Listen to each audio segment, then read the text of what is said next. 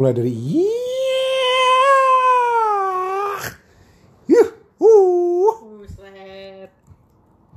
Oh udah. Udah dong. Kirain masih latihan opening. Tidak dong. Gimana gimana? Wah itu. kan Gimana gimana kayak udah udah oldies banget ya. Enggak justru aku baru tahu setelah aku kenal Koko. Gimana gimana? Oh, aku yang Dan populer ini. Ah, dan aku baru tahu itu kalimat eh bukan kalimat Template. ya. Template bahasa basi untuk buka percakapan. Tapi kalau misalkan sama tuh, kalau aku juga di WA. halo Pak, Pak Kris. Oh iya, halo. Pagi Pak. Iya. Gimana gimana? Ingat nggak pertama kali denger dari siapa? Enggak. Enggak. Otomatis aja gitu. Pokoknya semenjak kerja kali ya. Kayaknya Gimana? masih kerja. Kayaknya itu kayak bahasa bisnis, Bahasa bisnis. gitu. Ya Pak, kabar baik. Eh, sehat Pak, sehat. Gimana gimana? Lucu banget. Kenapa gimananya harus dua kali? Iya. Itu jadi pertanyaan juga. Apa kita me- akan mendiskusikan kenapa gimananya itu harus dua kali? Gak pentingnya. Nggak penting banget. Gimana kalau yang lain? Jadi kita mau diskus apa nih? Aku belum ketemu dari tadi. Belum. Apa ya? Kita akan bahas tontonan film kita kemarin. Kalau enggak eh mimpi Koko lima tahun ke depan apa? Mimpi saya lima tahun ke depan adalah free secara finansial. Aku berarti umur berapa ya? Eh, dua 30 dong, 30 sekian dong. ah, iya. Oh sekarang umur berapa sih? Aku? Aku Kamu 27, 28? aku 92 berarti Aduh nggak bisa ngitung 28 ya? Iya. 28 Berarti 5 tahun ke depan aku 33 Dan Anda sudah mendapat sebutan tua. Nggak mau Meskipun muka Anda muda. Puji Tuhan Oke. 5 tahun ke depan Impian apa yang Koko punya buat 5 tahun ke depan? Kebebasan finansial di mana kita bisa cuman jalan-jalan aja tanpa harus pusing mikirin duit. Amin Kayaknya enak bener itu hidup Enak bener. Aku mau bisnis bajuku sukses. Mudah-mudahan ya. Mudah-mudahan. Anda mau iklan di di podcast kali ini? Nggak usah malu, Enggak usah. Kenapa? malu ah. Kan kalau ada yang oh ternyata jualan baju. Oh bajunya lucu-lucu ya. Aku mau lo beli gitu. Tapi sekarang kerjaanku nontonin Shopee Live terus. Setiap waktu bangun tidur nonton Shopee Live. Di kantor kok ada waktu luang nonton Shopee Live. Tapi orang di Shopee Live itu apa? Nggak bosan ya dia tiap hari kayak gitu ya? Ya mungkin caranya mereka hidup seperti itu demi membut demi memenuhi kebutuhan hidup mereka. Fix rajut kotor. Enggak, cuman kalau yang nggak habis pikir ya, mereka online tiap hari ngobrol gitu ya. Ngobrolnya kan sama HP ya, nggak ngobrol langsung kayak sekarang nih. Mm-mm. Eh kasihan gitu. Kasihan kalau dapat duit, nggak kasihan dong. Malah kita dong yang nonton kasihan keluar duit. Udah nonton, habis waktu, buang duit. Iya juga ya. Iya, Semuanya kontribusinya dari kita ya. iya. By the way, podcast ini tidak disponsori oleh Shopee. Oh iya juga ya. Kenapa kita nyebut merek Shopee? Karena belum terkenal aja sih podcastnya. Karena podcastnya ini belum terkenal dan kita cuma mau ini cuma buat konsumsi kita. Kalau ada yang denger ya udah.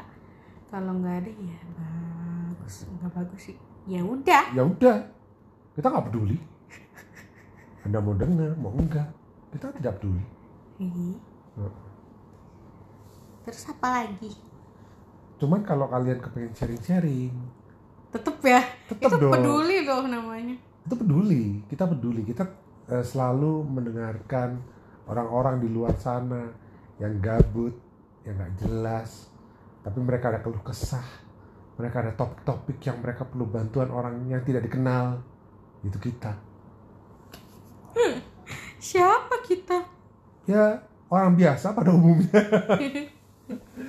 Tidak ada eh, predikat selebritis tidak ada predikat eh, apa pun. Kita hanyalah manusia biasa. Manusia biasa. Sales dan admin.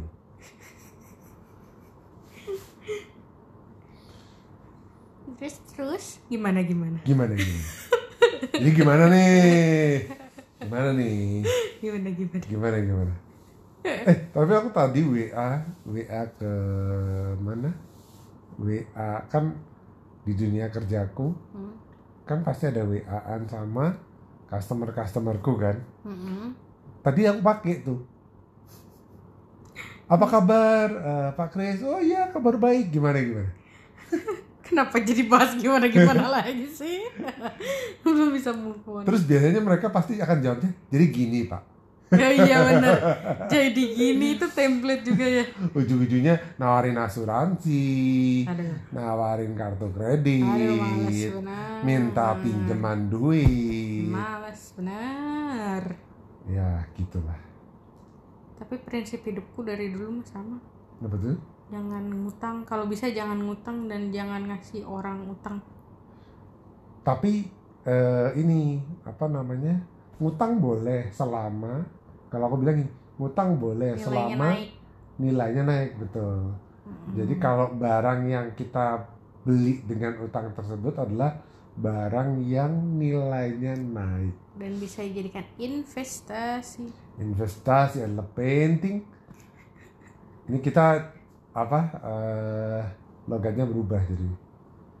Selama nilainya naik jadi misalkan properti properti ya nggak apa-apa. Maunya apa namanya eh, oke aja. oke-oke aja. Mau ngutang ke bank selama kalau mau ngutang sih mikirin yang harus dipikirin juga adalah kapasitas keuangan kita. Kemampuan bayar. Kemampuan bayar jangan sampai bisa ngutang nggak bisa bayar. malah yang diutangin malah lebih galak pas ditagih. Duh, kayaknya saya familiar sekali. Aduh aduh.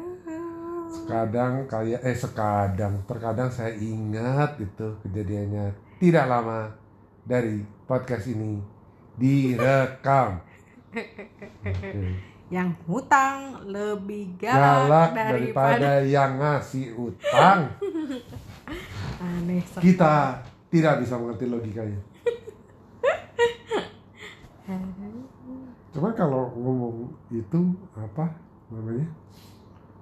aduh jadi mau tahu kok ngeliat apa pohon dipenuhi salju di TV Ya udah ini, ini ada. syuting banget gitu ya ini ada pohon dipenuhi salju di TV. Nah ini kita lagi lihat. Oke, i- ini Tidak akhir dari podcast kita. Tidak karena kita males. Karena mau liatin TV yang ada gambar salju, pohon bersalju. Udah. Salju berpohon. jangan di stop bercanda. Oke, jangan dong. Jadi gimana gimana? Kita mau ngomongin apa nih? Balik lagi. Kita ngomongin tontonan Netflix yang akan ditonton. aku mau nonton Korea. Nggak jadi jadi gara-gara nonton Shopee Live terus. Weh. Aku bingung. By the way, kenapa sih kamu suka Korea? kenapa ya? Nggak tahu kenapa ya. Aku lebih aku suka film Korea. Cuman aku lebih suka tuh yang unik-unik. Apa sih maksudnya? Nggak tahu deh aku juga bingung. Tapi kalau film Korea tuh kenapa aku suka? Karena apa ya? Menyentuh hati. Bikin hati Emang tersayat-sayat emang semua film Korea menyentuh hati dan tersayat-sayat. Eh, nggak semua sih tapi rata-rata yang nggak menyentuh. Apa satu-satu film Korea kayaknya nggak bikin aku nangis cuman World of Marriage. Weh. yang lain malah Karena itu penuh dengan kegemasan. Woi. dan Koko nonton. Dan saya nonton Korea World of Marriage gara-gara Oce. Gara-gara Anda. luar biasa. Biasa luar biasa. Tontonannya tontonannya. Tapi bagus gak yang World of Marriage kata bapak? Hmm, lumayan. Karena? Karena ngebayangin jadi orangnya. Nah iya itu loh kok. Maksud aku itu loh kok. Kalau film Korea itu selalu gitu kok. Jadi kayak memposisikan tuh kita tuh ada di sana gitu kok Aku- karena ceritanya rada relate gitu dalam kehidupan sehari-hari jadinya. Iya. Kayak kita ikutan masuk ke dalam situ. Iya. Tapi yang lucu koko ngomong ini film judulnya World of Marriage tapi isinya tentang selingkuhan selingkuhan iya sangat tidak representatif sekali judulnya. Terus mah kehidupan berumah tangga aja Iya. gitu seperti biasa ya. Seperti biasa happy bangun pagi nyapa nyium istrinya itu mah world of cheating kali ya Heeh. Enggak, World of Married mah ceritanya dia punya istri, punya anak, kerja, senyum, ngobrol, istrinya diajak ngobrol, pergi ke kantor. Istrinya terus kerja kalau ibu rumah tangga, bersih-bersih, misalnya kayak ngerawat anak. Terus bapaknya apa? Suaminya pulang, "Halo, darling." Apa? "Eh, gimana? Oh iya, aku udah siapin masakan buat kamu gitu. Terus Liburan- masak, eh, liburan makan. keluarga. Liburan keluarga. Terus tidur bareng udah. Hmm, Nina boboin anak. Udah gitu aja terus. Punya anak kedua punya anak ketiga Iya. anaknya tumbuh dewasa. Tumbuh dewasa. Kan gitu ya turunnya iya udah di end. Itu kayaknya bukan bukan apa namanya bukan tapi itu reality show kita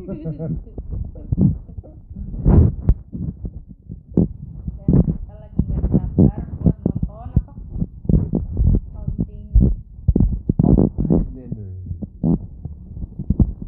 Jadi sebelumnya salah satu film horor kesukaan kita adalah Haunting of Hill House.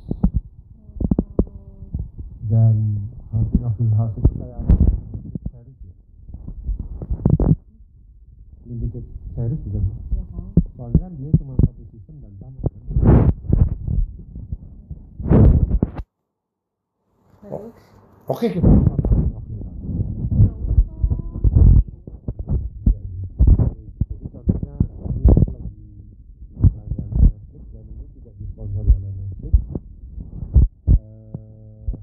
Hill House itu ada 10 episode dan udah tamat. Dan masing-masing itu menariknya dia itu cara deliverynya juga cara dia nyajiin episode 1, 2, 3 dan seterusnya. Itu itu ceritanya pertama kayak puzzle tuh. Tapi nanti saling berhubungan satu sama lain. Begitu baru uh, at the of the series. Wah, lupa kita tapi udah lama kita nonton udah berapa lama ya? tahun yang lalu kan Hah, enggak Haunting of Hill House itu 2018 Tuh, 2018 Iya, oh hebat iya tapi emang bagus banget Itu bagus. Nah, apa namanya? Terus kita lagi in October 9th, tanggal 9 Oktober akan ada boleh dibilang season kedua. Mm-mm. Season keduanya adalah Haunting of Blee Manor.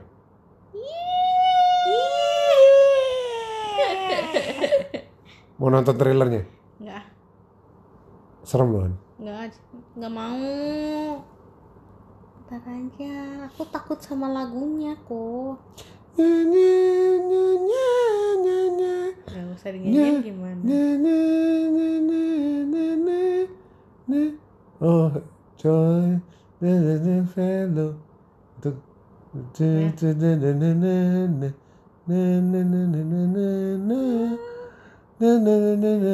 Na. Itu kayaknya lagunya beda ya. Oke, lupakan. Serem banget. Serem banget ada haunted. Oke. Ini kita lagi nggak jelas ya. Kita lagi nggak jelas banget. Oke, kita akhiri untuk podcast kali ini. Dan habis lagi lihat Netflix sih. Netflix. Netflix. Ini baru tanggal 9. Kemarin kita nonton apa? Oh iya. Family. Ayo mari kita bahas. Family apa? American Next Door ya? Apa? Gak tau aku judulnya. American Ah, Hai. bukan dong. Oke. Ini kita lagi bahas American Murder The Family Next Door. Jadi film ini berdasarkan bener-bener kisah nyata. Kisah nyata bener-bener real. Nggak ada settingan. Nggak kayak acara reality show yang ada di Indonesia. Jadi ini ceritanya bener-bener kasus pembunuhan. Eh serem ya tontonan kita berat ya. Iya. Pembunuhan dari keluarga yang namanya Watts. Jadi eh singkatnya adalah gini. Ini ada satu keluarga, suami istri punya anak dua biji Istrinya lagi mengandung. sama istrinya kondisinya lagi mengandung. Singkat cerita, eh singkat cerita, bukan singkat cerita. Jadi ceritanya ini intinya si istrinya itu pas lagi eh, pulang dari dia ada acara kayak seminar gitu MLM sama temennya begitu nyampe ke rumah dia masuk paginya begitu ditelepon sama temennya nggak dibales-bales. Eh di chatting nggak dibales-bales. Sampai si temennya ini karena khawatir dia minta bantuan polisi. Dan ketika polisinya ngecek ngecek ngecek ternyata diputuskan bahwa istrinya itu menghilang. Dan lebih lebih apa namanya lebih misterius lagi adalah istrinya menghilang beserta anak-anaknya. Terus? Ingin tahu kelanjutannya? Tonton sendiri. Gak usah dong kan kita coba. Kalau kita mau bahas ya. Tapi kalau ada yang belum nonton, udah udah ketahuan. Gini aja. Eh, kita bakal bahas di podcast ini spoiler or alert, spoiler konten. Kalau yang mau nonton, ya jangan dengerin ini ke belakang belakangnya. Tapi kalau mau di spoilerin juga nggak apa-apa. Kita akan spoiler terhitung dari sekarang. Udah. Yo nungguin. Wah. Wah, kriuk, kriuk, kriuk, kriuk, kriuk. Garing sekali. Jadi lanjutin dari yang tadi. Jadi eh ini keluarganya namanya keluarga Watts. Jadi ada bentar sambil buka contekan ya. Eh ada karakternya siapa aja sih? Eh, Ada pokoknya ngomongnya istri bapak anak aja biar nggak. Jadi ada nih, jadi ada yang perlu di aspeknya adalah eh, orang-orangnya ada Chris Watts, Chris namanya Christopher Lee Watts, ada Shannon Watts, itu bininya.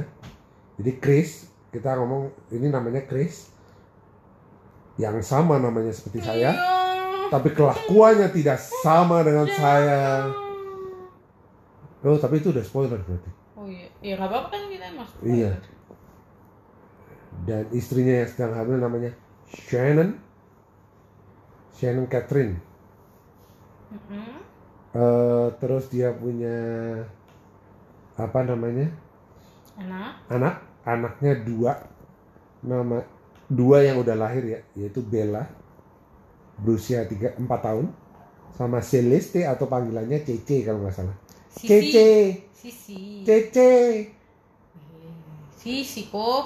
Dia ada darah Chinese nya jadi dipanggil Cece. Cece ya gitu. Namanya Celeste.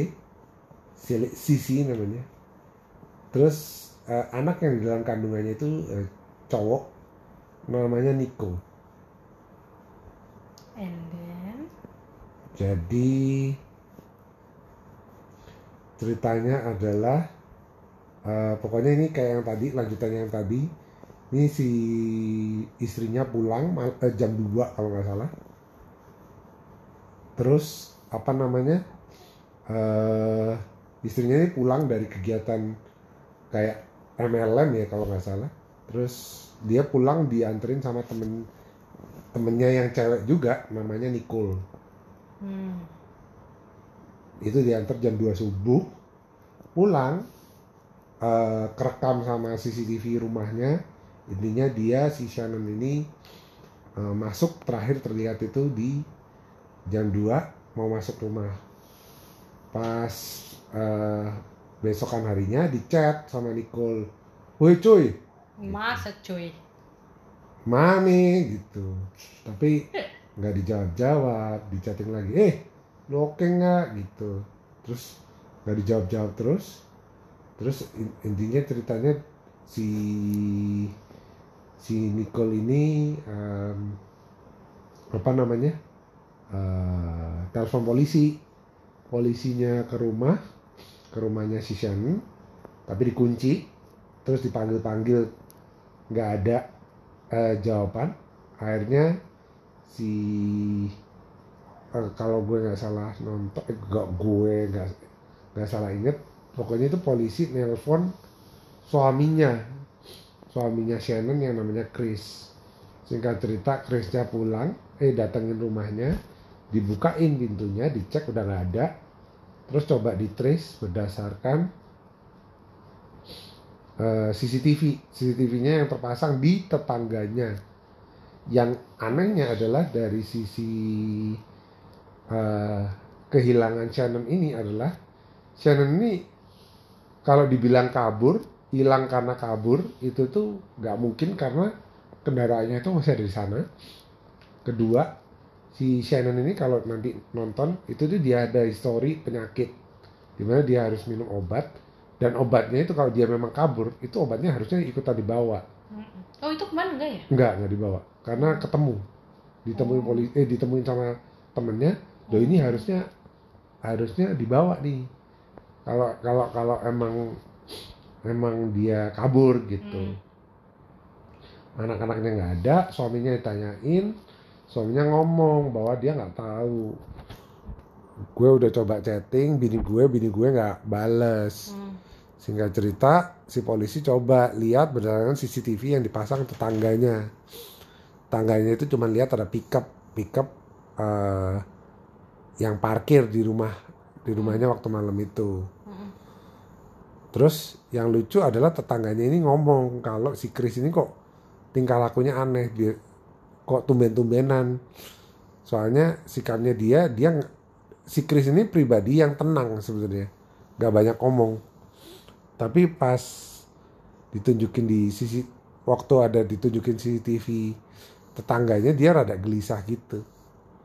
Singkat cerita itu kalau nggak salah hilangnya udah dua hari apa tiga hari. Si Kayak nggak singkat deh ceritanya deh. Lama banget tuh Lama banget ya? ini. terus habis itu si pokoknya si suaminya itu sampai sampai dibawanya itu kenapa ya? Eh, apanya? Suaminya sampai dibawa ke ruang inter- interogasi itu gimana ya? Ya mau diinterogasi aja kan oh, sebagai orang yang terdekat dia kayak nggak merasa kehilangan maksudnya nggak nangis nggak apa pas diwawancara kayak ada kecurigaan gitu dari polisi kan Iya, jadi dia dibawa terus di di ini apa? Eh, lu tahu nggak? Ditanyain sama polisi, lu tahu nggak bini lu hilang? Iya, gue nggak tahu. Apa? Iya, apa namanya? Eh, hilangnya terakhir di mana ya? Ini kan gue juga nggak tahu juga. Dia, terus lidik punya selidik, singkat cerita, dia tes apa yang kebo Kebohongan. gitu loh. Tes kebohongan. kayak alat. Alat tes kebohongan. Di ketahuan bahwa dia itu bohong. Pertanyaannya diselidikin sama eh, apa namanya? Eh, pakai alat kebohongan itu namanya pak USG ya? kayak bukan. Buka pak perutnya saya periksa dulu oh bapak bunting ya gitu. nah terus terus apa diperiksa pakai alat eh kriptograf eh apa? Nggak tahu ya pokoknya alat namanya. ngetes kebohongan ditanyain oh poligraf? Namanya poligraf. Kenapa saya bisa tahu? Karena saya baca. Poligraf. Oke.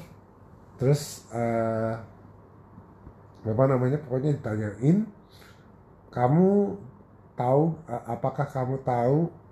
Eh pokoknya pertanyaannya itu mengarah ke apakah keberadaannya. kamu tahu keberadaan dari si istri. istri kamu? Dia jawabnya enggak. Terus alatnya ngomong kalau dia bohong berarti kan tahu ya? Mm. artinya selidik punya selidik dia ngomong ternyata dia punya problem sama bininya.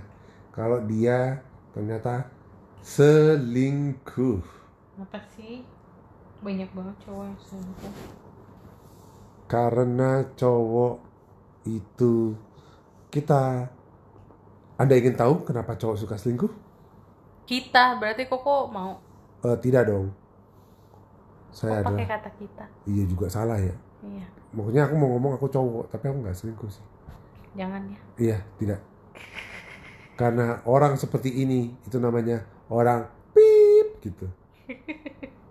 Kita nggak bisa ngedit video ini. Jadi pokoknya dia eh, ditemuin bahwa dia selingkuh. Jadi dia ngaku eh, dia selingkuh dan istri mungkin dia beran eh, istrinya tahu jadi dia berantem dan ditanyain terus ditanyain sama si siapa namanya detektifnya dan akhirnya dia diinterogasi lama 6 apa 8 jam ya? 8 kali ya lupa. 8 jam. Kita kayaknya mesti nonton deh. Nggak usah ngulang dong. Interogasi enggak interogasi 8 Emang jam. ada? ada. Serius? Ada. Oh, coba lihat ya. Serius? 8 jam Iya, iya. 8 jam. Iya. Nggak dipercepat. Interrogation tuh. Nah ini 6 jam 57 menit Buset. 54 detik. Ya capek ya? Yang nonton ini ya punya waktu luang yang cukup banyak ya. Ya, iya atau buat dijadiin konten biasanya. Anyway, eh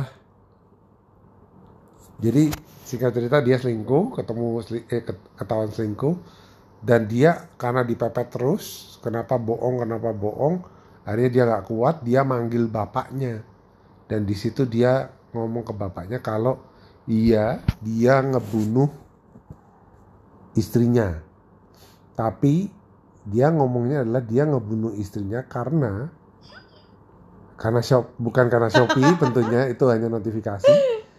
Karena istrinya eh, dia kalau menurut si Chris Watt ini adalah istrinya ngebunuh anaknya. Jadi ketika dia ngelihat anaknya tewas meninggal dia jadi gelap mata dia ngebunuh istrinya. Kalau menurut infonya dia gitu. Dan dan begitu ditanyain sama polisinya kamu kalau gitu tahu keberadaan istrimu yang kamu bunuh itu kamu kemanain? Akhirnya dia ngasih tahu bahwa istrinya itu udah dibawa dan dikubur di deket kayak tempat kilang perminyakan gitu dan karena dia kerjanya sendiri itu eh, apa kayak engineer operator gitu ya untuk di perminyakan gitu ya nih. Iya betul.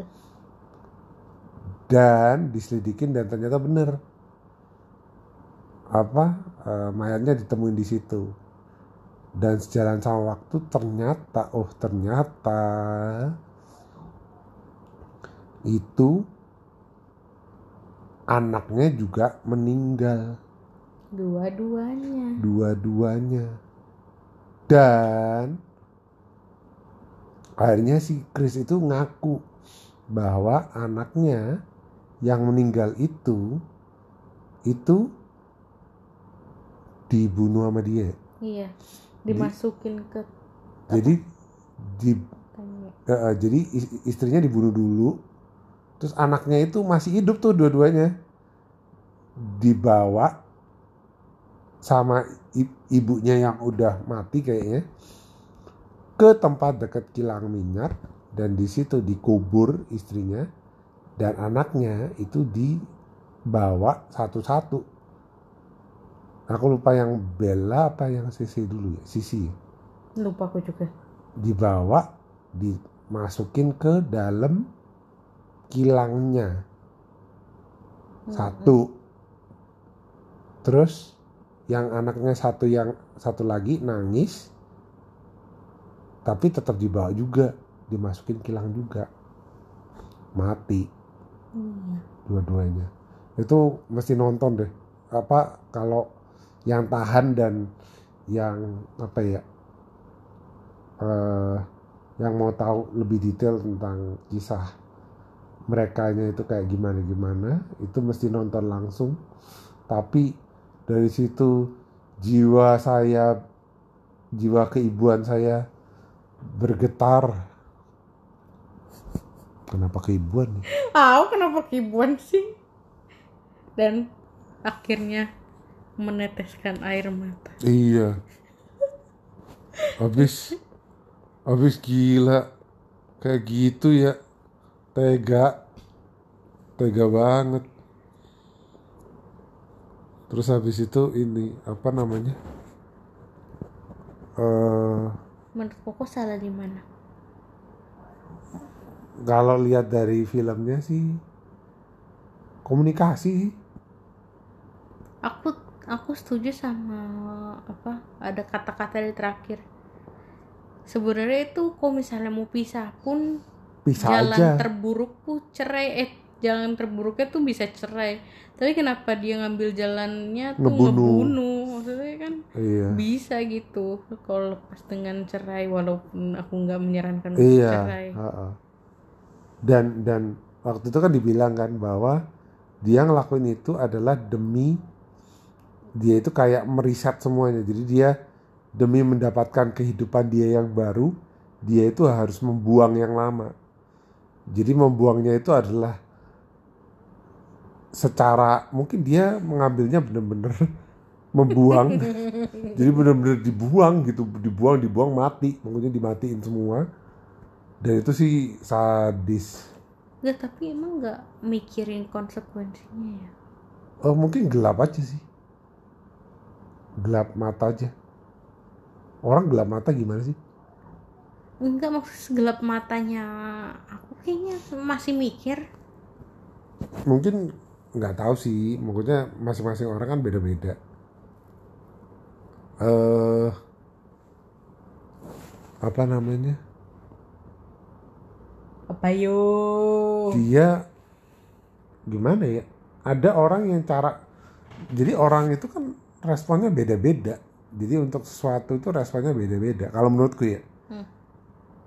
Ada orang ada orang yang cara pikirnya kayak dia, ya kayak dia ini, maksudnya mengambil jalan bahwa eh, untuk memulai suatu hidup yang baru, dia harus benar-benar membunuh hidup yang lama.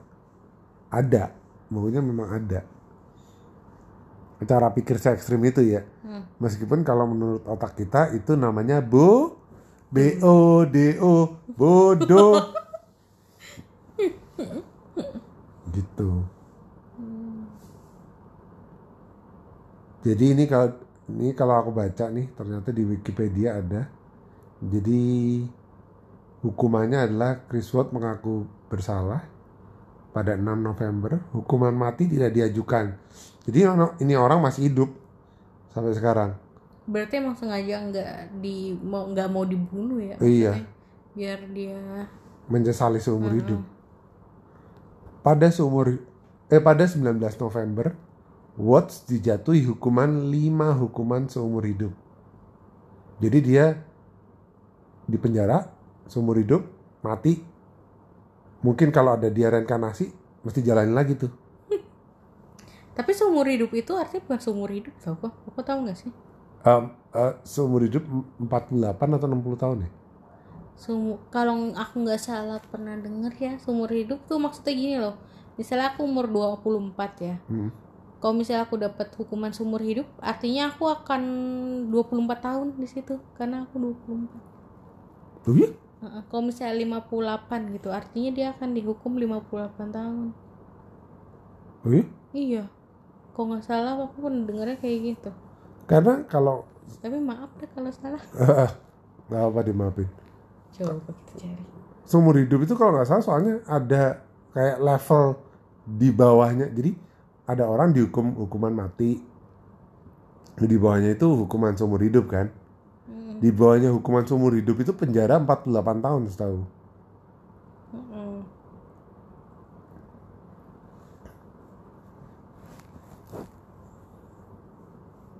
Waduh, ini baca juga nggak ngerti sih.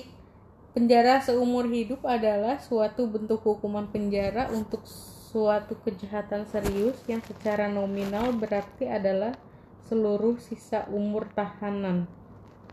Tapi pada kenyataan meliputi periode yang bervariasi antara berbagai yurisdiksi. Waduh, apa? Iya faktornya banyak. Nih. Jadi aku bacain ya. Dia dijatuhin 5 hukuman seumur hidup, tiga berturut-turut dan dua secara bersamaan. Gimana coba? Hidup Anda, anda dihukum seumur hidup oke. Eh, lima kali.